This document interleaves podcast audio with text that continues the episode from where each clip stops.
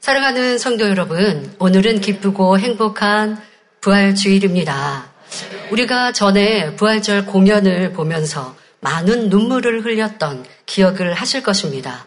또 우리가 더더욱 예수님께서 고난받으시는 장면을 보면 하염없는 눈물을 흘렸습니다. 사정없이 휘두르는 채찍질과 손과 발에 못 박는 망치 소리, 온몸이 피로 뒤범벅 되신 예수님을 보며 애통하며 오열한 분들도 계십니다. 그런데 공연이 끝난 후 우리 성도님들은 얼굴에 미소를 띠고 가벼운 발걸음으로 돌아가셨습니다. 그 이유는 우리 주님이 부활하시고 승천하셔서 해피엔딩으로 공연의 막이 내려졌기 때문입니다. 성도 여러분, 우리 주님의 부활은 실제로 일어난 역사적 사실입니다. 부활하신 주님은 40일간 제자들에게 보이셨고 이후 제자들이 보는 앞에서 승천하셨습니다. 제자들은 주님이 더 이상 보이지 않는데도 하늘을 유심히 바라보고 있었지요. 그때 흰옷 입은 두 사람, 곧 천사들이 이렇게 말합니다. 오늘의 본문 서도행전 1장 11절에 갈릴리 사람들아 어찌하여 서서 하늘을 쳐다보느냐 너희 가운데서 하늘로 올리우신 이 예수는 하늘로 가심을 본 그대로 오시리라 하였습니다. 이 예언대로 주님은 영광의 구름을 타고 우리를 데리러 다시 오십니다. 부활, 승천하셔서 우리에게 부활의 소망을 주시고 우리를 데리러 다시 오실 주님께 다시 한번 감사와 영광의 박수를 올려드립니다.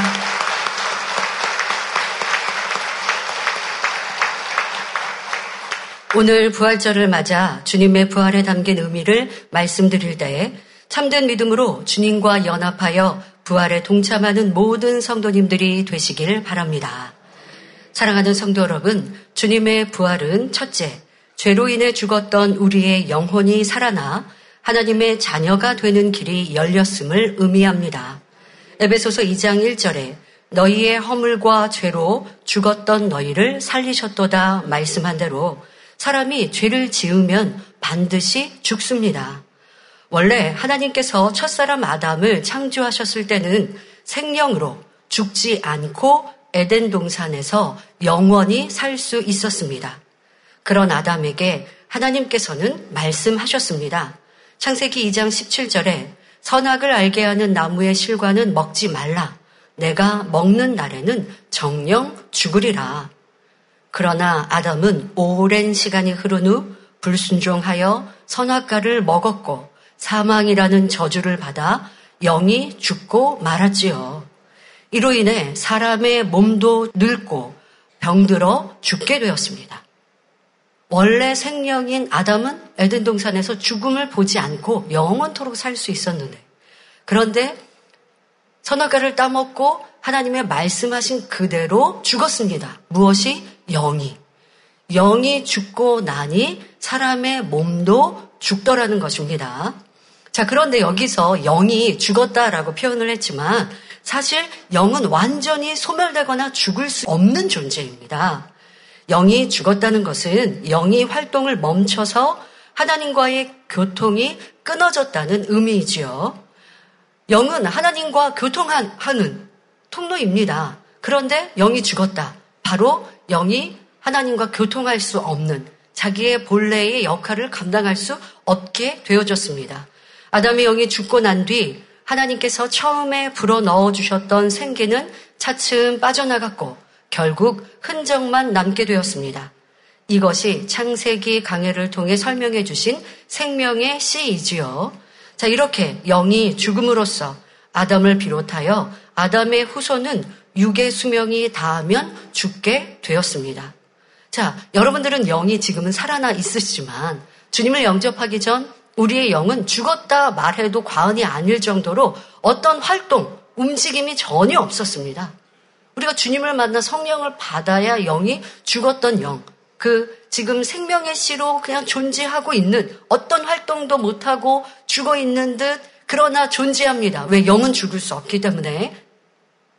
그러기에 생명의 씨로 있었던 것을 주님을 영접하고 성령을 받으면 살려주시죠. 그러나 그러기 전까지는 영은 죽었다 표현해도 틀리지 않는 아무런 활동을 할 수 없는 그러니 결국 하나님과는 교통할 수 없는 인생들이 되어 버렸습니다. 자, 그렇게 하나님과 교통하지 못하는 영이 죽은 사람들이 되니 자, 그러니 그걸로 인하여서 육체도 죽음을 맞게 되었다라고 했는데요. 그런데 더 큰 문제는 육체의 죽음에 있는 것이 아닙니다. 바로 우리 영혼의 죽음입니다. 죄의 문제를 해결하지 않으면 사람의 영혼은 죄의 삭슨 사망이라는 영계의 법칙대로 영원한 사망에 처합니다. 아니, 앞서서 영혼 죽지 않는다고 했는데 영원한 사망에 처한다고요? 어떠한 의미냐? 바로 지옥에 떨어져 영원히 고통받는 형벌 받을 수밖에 없다는 것입니다. 예, 영은 죽지, 죽지 않습니다. 그래서 아무리 영이 살아, 주님을 영접하지 않은 인생들, 그들은, 어, 그러면 영이 죽었으니까 영원토록 고통받지 않는 것이 아니라 영원한 심판의 때에 그 영혼이 무서운 불지옥에서 영원토록 영걸이라는 고통을 받게 되는 것. 이것을 영원한 죽음이라 말씀드리는 것입니다. 지옥에 떨어진 영혼은 누구도 건져줄 수 없고 누구도 그 형벌을 멈추게 할 수 없습니다. 지옥에 떨어져서 후회합니다. 그래 다시 한번 내게 기회 주시면 그러면 빛 가운데 살게요. 아무리 호소해도 다시 기회는 없습니다. 어떤 종교에서는 사람이 죽었다가도 다시 태어난다라고 말하긴 하지, 말하기도 하지만 절대 그리하지 않습니다.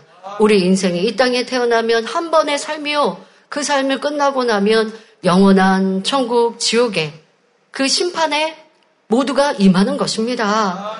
자, 영이 살아나지 않고 그리고 심판 때에 선 이들은 그 영혼이 결국 지옥에서 영벌의 고통을 당할 수밖에 없습니다. 자, 우리는 지금 지옥 설교를 듣고 계시는데요.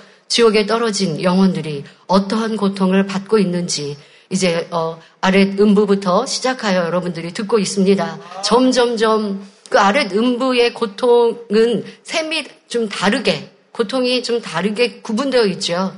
그런데 그보다 더한 고통은 불지옥이요 유황지옥입니다. 그것을 영원토록 받아가야 하는 것이지요. 자, 이런 사실도 알지 못한 채 세상의 많은 사람들은 여전히 죄를 짓고 영원한 무덤, 곧 지옥을 향해 가고 있습니다. 자, 크리스천들도 그리합니다. 여러분들은 혹여 그래야지 않습니까? 주님을 믿었습니다. 천국에 있음을 압니다.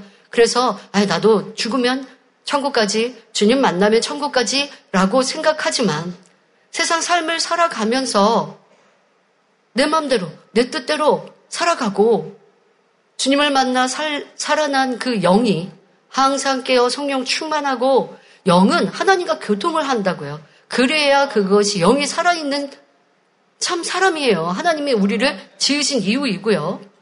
그러나 많은 크리스천들이 내 영이 살아났고 그리고 그 영으로 하나님과 교통합니까? 영으로 하나님을 높여드립니까? 살아난 영이 도리어 다시 죽어지는 이들 또한도 크리스천 중에는 얼마나 많이 있는지요. 자, 우리는 죽음이라는 것 생각해야 합니다. 특히 우리 젊은이들. 내가 젊다 보니 죽음 생각하지 않고 살아갈 수 있습니다. 점점 내가 나이가 먹고 내 몸이 노쇠해지면 죽음이라는 것을 자연스럽게 생각할 수 있겠지만 젊은이들은 죽음이라는 걸 생각하지 않고 살아갑니다. 그러다 보면 오늘 현재를 즐기자. 주님을 믿는 마음도 있어요. 그러나 다가오는 일들, 지금 닥친 일들, 세상의 쾌락, 세상의 즐거움, 그것으로 내 마음과 또 내 영혼을 팔아버리면 결코 아니 됩니다. 우리는 살아서 주님을 만나기를 사모하지만 결국 누구든 간에 이 땅의 삶에 살아서 주님을 만나든 아니면 내 삶을 다하여서 만나든 결국 죽음이라는 것, 또 우리의 삶이 끝나는 것, 그리고 내세가 분명 존재합니다. 세상 사람들은 죽어도 그냥 우리 이 영혼이 안개와 같이 사라진다라고 생각할 수 있어요. 결코 그래야지 않다는 것을 우리는 명심해야 합니다. 지옥을 향해 가는 많은 인생들, 그 인생을 보시는 하나님의 마음은 어떠하실까요? 아버지, 하나님께서는 이런 인생들을 보고 그냥 가만히 계실 수 없으셨습니다. 그래서 자신의, 그러니 자신의 형상대로 지은 이 인생들을 향한 하나님의 변함없는 사랑, 그 사랑으로 인하여서 이미 인생들이 사망으로 갈 걸 아셨기에 준비해 놓으시고 예비해 놓으신 분이 바로 독생자 아들 예수님이시지요. 인생들이 자기 죄값으로 달려야 할 십자가 형틀에 독생자 예수님을 내어 주셨습니다. 예수님께서는 아버지 하나님과 같은 마음으로 인생들을 대신해 기꺼이 자신을 제물로 희생하셨지요. 이런 주님을 자신의 구세주로 영접하는 사람마다 죄 사함 받고 새 생명을 얻게 된 것입니다. 이렇게 죄 사함 받아 영원한 지옥 형벌을 면한 것도 감사한데 아버지 하나님께서는 우리에게 자녀의 권세를 주셨습니다. 우리의 영원히 받아야 했던 영원한 사망, 곧 지옥의 형벌을 피하고 하나님의 자녀로 다시 태어나는 것을 영적 부활이라 하며 이것이 주님의 부활에 담긴 첫 번째 의미입니다. 다음으로 주님의 부활은 죽어서 썩어 없어질 우리의 육체, 바로 이 육의 몸 또한 영원한 생명을 얻었음을 의미합니다. 첫 번째 의미는 우리의 영이 살아난 것이죠. 자, 두 번째 의미는 우리의 이 육, 이 몸도 영원한 생명을 얻는다는 것에 있습니다. 히브리서 9장 27절에 한 번 죽는 것은 사람에게 정한 것이요. 말씀하신 대로 사람은 누구나 죽고 그 누구도 죽음을 피할 수 없습니다. 창세기 3장 19절에 너는 흙이니 흙으로 돌아갈 것이니라 말씀하신 대로 사람은 흙으로 지음받았고 우리의 몸은 시간이 지나면 늙고 병들고 신체의 기관이 퇴화하여 생명 활동이 둔해지다가 결국 죽음을 맞이합니다. 이때 몸에서 영혼이 떠나면 내 영혼, 영혼이 떠나면 그 남은 몸을 가리켜 시체라 부르며 시체가 된 몸은 썩어서 결국 한 줌의 흙으로 돌아갑니다. 자, 그런데 예수 그리스도를 믿어 구원받은 성도는 육의 수명이 다해 죽음을 맞고 육체, 이 육체, 몸이 장사되었어도 성경은 그를 죽었다 라고 말하지 않고 잠들었다 라고 말합니다. 왜 그럴까요? 아, 죽었는데 잠들었다라고 성경은 기록하지요. 자, 왜 그러합니까? 때가 되면 죽었던 몸이 다시 살아나 이제 죽음이 없는 영생하기 때문입니다. 주님을 만나기 전에는 우리 모두도 결국 죽어서 몸은 흙으로 돌아가고 영혼은 영원한 지옥에 떨어져야 했습니다. 그런데 우리가 부활하신 주님을 믿어 주님과 하나 되면 우리가 죽는다 해도 다시 살아날 수 있고 또는 죽지 않고 영원히 살 수 있습니다. 바로 주님의 부활 사건 때문입니다. 예수님께서는 십자가에서 운명하시기 전에 이미 모진 채찍질로 온몸이 찢기셨습니다. 3년 공생의 고된 사역으로 여위셨던 예수님의 몸은 참혹한 순환을 겪으셨습니다. 손목과 발목에는 대못이 박혀 구멍이 났습니다. 가시관 쓰신 머리도 여기저기 찢어졌고 머리부터 발끝까지 피로 붉게 물드셨습니다. 이렇게 운명하신 예수님을 로마 병정은 창으로 옆구리를 찔렀고 그러자 몸속에 남아있던 물과 피가 다 쏟아져 나왔습니다. 그 귀하신 몸이 만신창이가 되었지요. 예수님의 시신은 아리마대 사람 요셉이 새 무덤에 장사하였습니다. 그러나 예수님은 3일 만에 다시 사셨고 가장 먼저 막달라 마리아에게 보이셨고 이후 제자들과 500여 성도들 앞에도 나타나셨습니다. 부활체를 입으신 주님은 육의 몸을 입으셨을 때와 전혀 다른 모습이셨습니다.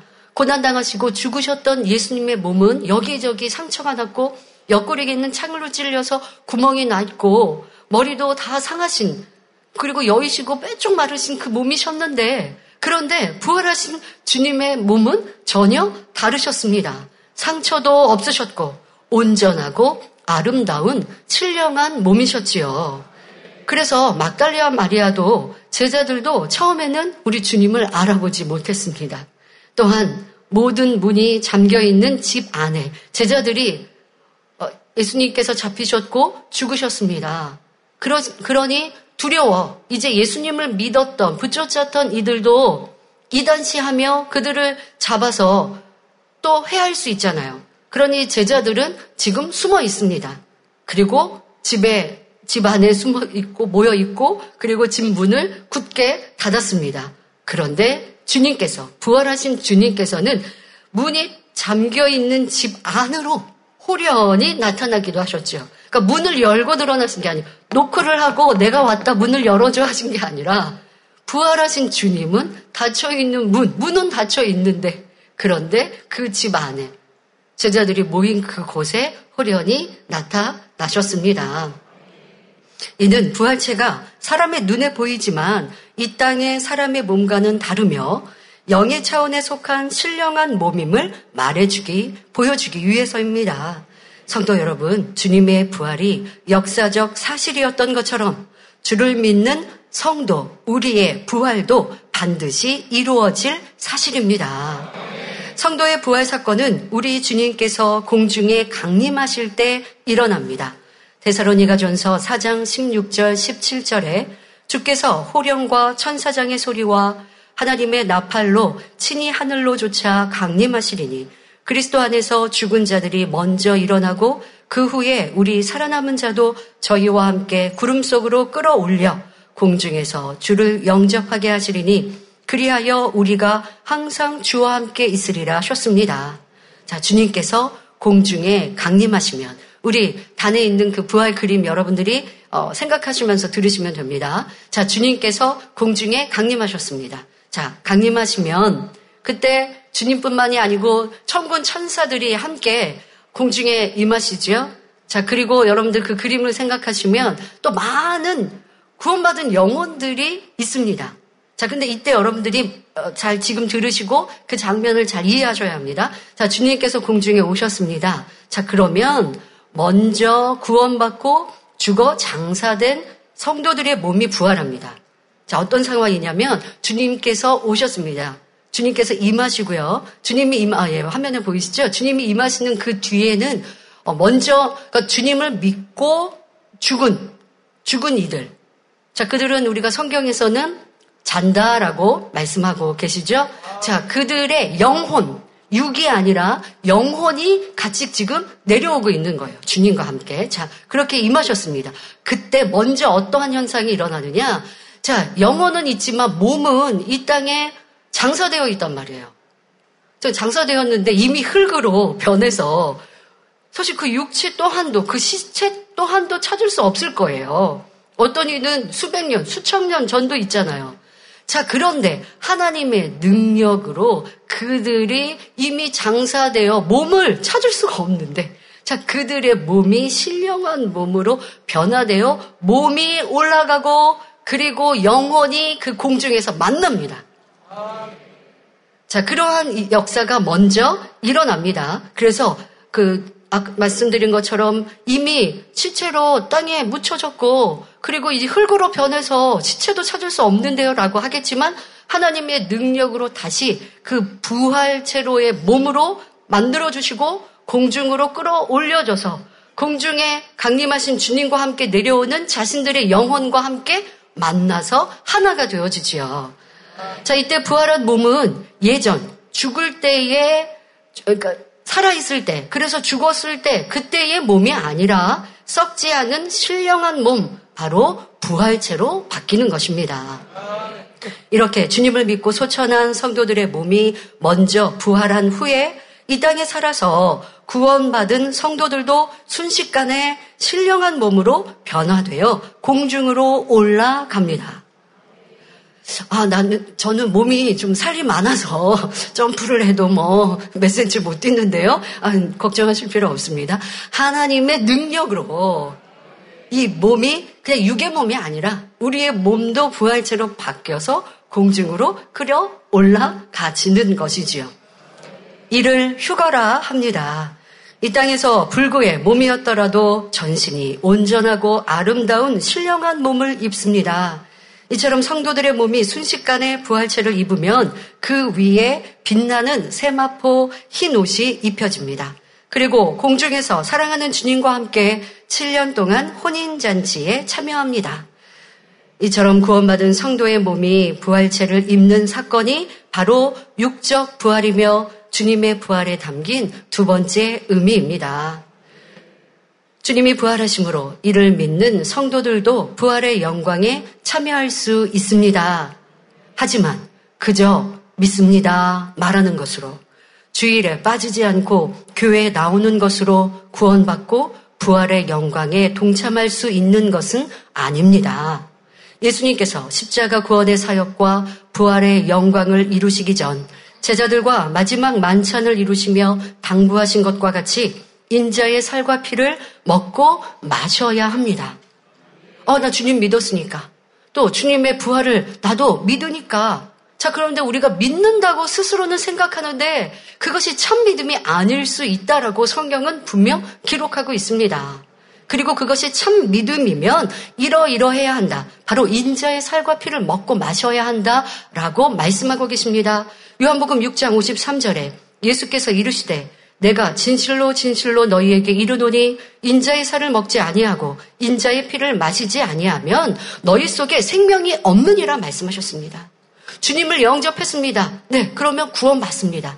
그것으로 다 됐다 하고 세상에서 내 마음대로 내 뜻대로 죄악 가운데 살면 영생이 있는 것이 아니라 내가 주님을 영접했습니다. 그래서 새로워졌습니다. 그러면 이제 내 신앙생활, 내삶 속에 인자의 살과 피를 먹고 마시는 이러한 삶을 살아가는 온전한 신앙생활을 해야 영생에 이를 수 있다 말씀하십니다. 그래서 우리는 그러한 의미를 마음에 새기기 위해 예수님께서도 말씀하신 대로 정기적으로 이 성찬식을 하면서 인자의 살과 피의 영적인 의미를 설명하지요. 인자의 그러면 인자의 살과 피를 먹고 마신다는 영적 의미는 무엇일까요? 여러분들이 성찬식에 참여해서 떡과 포도주만 마시면 그러면 영생한다고요? 그것은 우리가 육의 형식인 것이고 그것에 담긴 영적인 의미를 마음에 새기고 행해야 하지요. 자, 그 영적인 의미를 잠시 살펴보겠습니다. 영적으로 인자, 곧 예수님의 살을 먹는 것은 하나님의 말씀을 양식 삼는 것을 의미합니다. 요한복음 1장 1절에 말씀이 곧 하나님이시니라 했고 요한복음 1장 14절에 말씀이 육신이 되어 우리 가운데 거하심에 한 대로 예수님이 바로 말씀이 육신이 되어 이 땅에 오신 분입니다. 그러니 인자 예수님의 살이란 말씀을 의미하지요. 그런데 말씀을 양식 삼는 것은 단순히 성경 지식을 쌓는 것이 아닙니다. 말씀으로 마음의 변화를 이루어야 말씀을 양식 삼을 수 있습니다. 말씀대로 악을 버리고 비진리를 벗고 선과 진리로 채워야 합니다. 그런데 그러기 위해서는 반드시 인자의 피를 함께 마셔야 합니다. 우리가 음식을 먹을 때 수분을 섭취해야 소화가 잘 되어 영양분을 잘 흡수하고 노폐물을 배설하는 것과 마찬가지의 이치이지요. 여러분 음식 드실 때 음식 안에도 수분이 있고요. 그리고 물, 음료 마시죠. 그렇지 않으면 속이 맥힐 것이고 소화가 잘 되지 않아서 먹는 음식이 내 피되고 살 될 수가 없습니다. 그러니 음식뿐 아니라 꼭 우리가 수분도 섭취하는 것처럼 인자의 살, 말씀과 함께 피도 마셔야 합니다. 자, 이 그러면 인자의 피를 마신다는 것은 무엇입니까? 바로 하나님의 말씀을 배우면서 동시에 말씀을 순종하는 행함. 이것이 인자의 피를 마시는 것이지요. 말씀에 하라, 하지 말라, 지키라, 버리라 하시면 그대로 순종해야 마음의 비진리가 빠져나가고 대신 진리가 채워집니다. 그래야 인자의 살과 피가 내게 능력이고 생명이 되는 거예요. 하나님의 말씀이 아무리 이 성경에 기록돼 있어도 성경을 내가 매일매일 읽는다 할지라도 암송한다 할지라도 그것이 머리에만 있으면 영생이 아닙니다. 머리에 있어서 마음에 담기고 그것을 지켜 행해야 이것이 우리에게 참 영생이요 믿음이 되는 것이요. 이것이 바로 인자의 살과 피를 먹고 마시는 것이지요. 여러분들이 말씀에 하라. 하지 말라, 지키라, 버리라 하신 대로 순종하는 것, 그리할 때에 마음의 비진리가 빠져나가고 대신 진리가 채워져서 생명에 이룰 수 있습니다. 그래야 능력이 될 수 있는 것입니다. 미움이 빠져나가고 사랑이 채워지며 교만이 사라지고 겸손해집니다. 혈기, 분노가 없어지고 온유한 심령이 됩니다. 불평, 원망, 근심, 걱정 대신 감사와 기쁨으로 충만해집니다. 이렇게 말씀에 순종하여 빛 가운데 행할 때 예수님의 피가 우리의 죄를 깨끗하게 씻어 주시는 것입니다. 우리는 주님을 믿으면 죄사함 받고 구원받는 것을 잘 압니다. 자, 그런데 분명히 내가 죄악 가운데 세상 가운데 살다가 주님을 영접하면 그 보혈로 우리의 죄는 씻김 받아요. 문제는 씻김 받은 다음에 또 죄를 지어요. 그리고 또 교회 주일날 교회 나와서 회개한다 그러고 또 죄 짓고 회개하고 죄 짓고 회개하고 죄 짓고 회개하고 그러라고 성경은 말씀 안 하세요. 그게 신앙이요, 그게 믿음이요, 그것이 주님을 사랑하는 거라고 말씀 안 하세요. 주님을 영접해서 예수님이 나의 죄 때문에 그 모진 고난과 고초를 당하신 것을 안다면, 믿는다면, 진짜 믿는다면, 죄 때문에 예수님이 그 고난을 당하셨고 피를 흘리셨으니까 다시 죄 짓지 않아야 하는 게 이게 진짜 믿는 거예요. 그런데 짐짓 죄를 지으면 성경은 뭐라고 그러세요? 다시 내가 주님을 십자가에 못 박는 거라고 말씀하고 계세요. 자, 성경은 이거는 만민에서 주장하는 말씀입니까? 아닙니다. 하나님 말씀입니다. 요한 1서 1장 7절에 저가 빛 가운데 계신 것 같이 하나님께서 빛 가운데 계신 것 같이 우리도 빛 가운데 행하면 우리가 서로 사귐이 있고 바로 하나님과 우리가 사귐이 있어요. 어떨 때? 빛 가운데 거할 때. 자, 그리고 그 아들 예수의 피가 우리를 모든 죄에서 깨끗하게 하신다고 말씀하고 계세요. 교회 나와서 주님을 영접해서 죄사함 받았습니다. 네, 죄사함 받았어요. 자, 그리고 내가 또 세상에 나가서 죄 짓습니다. 그리고 회개한다고 합니다. 또 죄 짓습니다. 회개합니다. 이것으로 주님이 나의 죄를 씻으셨습니다. 나는 죄사함 받았습니다. 할 수 없어요. 우리가 빛 가운데 거할 때 그 아들 예수의 피가 우리를 모든 죄에서 깨끗하게 하신다고 말씀하고 계세요. 자, 이제 우리의 몫은 우리가 해야 할 일은 주님은 이미 영접했어요. 자, 영접한 우리는 무엇을 해야 합니까? 빛 가운데 살아야 합니다. 그것이 인자의 살과 피를 먹고 마시는 삶이지요. 이처럼 말씀을 양식 삼고 그 말씀을 순종하여 행할 때, 곧 인자의 살을 먹고 인자의 피를 마실 때 성도들의 믿음은 날마다 성장하고 십자가의 사랑을 기억하여 죄악에서 떠나 거룩한 삶을 살게 됩니다. 이렇게 주님의 피로 죄사함 받고 구원받은 사람은 영생을 가졌고 부활에 동참할 수 있는 하나님의 거룩한 자녀가 되는 것입니다. 하나님의 거룩한 자녀는 이 땅에서 오늘처럼 거룩한 성, 성찬식에 참여하고 장차 천국 백성으로 영광스러운 천국 잔치에도 참여합니다. 그러므로 오늘 부활절을 맞아 하나님의 거룩한 자녀요 천국 백성의 자부심을 가지고 세상과 구별되어 거룩하고 정결한 주님의 신부로 아름다운 새 예루살렘을 침노해 가시기를 바랍니다. 결론을 말씀드립니다. 사랑하는 성도님들, 요즘에는 임종 체험하는 수양관들이 있다고 합니다. 죽지 않았는데 먼저 임종을 체험해 보는 것이지요. 영정 사진을 찍고 유서를 쓰고 수의를 입고 손과 발을 묶고 관에도 들어가 봅니다. 캄캄하고 딱딱한 관 속에 누워 관문에 망치질 소리를 듣습니다. 이렇게 임종 체험을 한 사람들은 대부분 눈물을 펑펑 흘리며 그동안 잘못 살아온 삶을 참회한다고 합니다. 언젠가는 이렇게 죽을 텐데 왜 그토록 아둥바둥 욕심을 냈었던고? 왜 미워하며 추하게 살았던가? 왜 곁에 있는 사람들의 소중함을 잊었는가? 이제는 다시 태어난 마음으로 새롭게 살아야겠다. 이런 후회와 다짐을 한다고 합니다. 우리가 예전에 허물과 죄로 죽었다가 주님을 믿고 다시 살아나 영생과 부활의 소망을 가졌음을 믿는다면 우리도 이처럼 새 마음을 품어야 합니다. 이제는 정령 죄에 대해 죽고 의에 대해 살리라. 이제 더 이상 나를 위해 살지 않고 주를 위해 살리라. 이렇게 결단하여 부활에 합당한 마음을 다져야 하는 것입니다. 골로새서 3장 1절에 그러므로 너희가 그리스도와 함께 다시 살리심을 받았으면 위의 것을 찾으라. 거기는 그리스도께서 하나님 우편에 살아 계시느니라 말씀하십니다. 오늘 부활절을 기점으로 성도님들이 더욱 영적으로 새롭게 태어나셔서 부활의 소망이 넘치는 삶을 살아가시기를 부활의 주 예수 그리스도의 이름으로 축원합니다. 할렐루야 전능하신 사랑의 아버지 하나님 이 시간 기도받는 모든 성도님들 위해 안수하여 주옵소서 GCN 방송 시청자들이 인터넷과 화상을 통해 기도받는 지교회와 지성전 그리고 전 세계 하나님의 자녀들 위에도 시공간을 초월하여 역사하여 주시기를 원합니다. 믿어지는 믿음을 주시고 부정적인 생각과 의심의 세력을 물리쳐 주옵시며 모든 시험 환란도 물리쳐 주옵소서.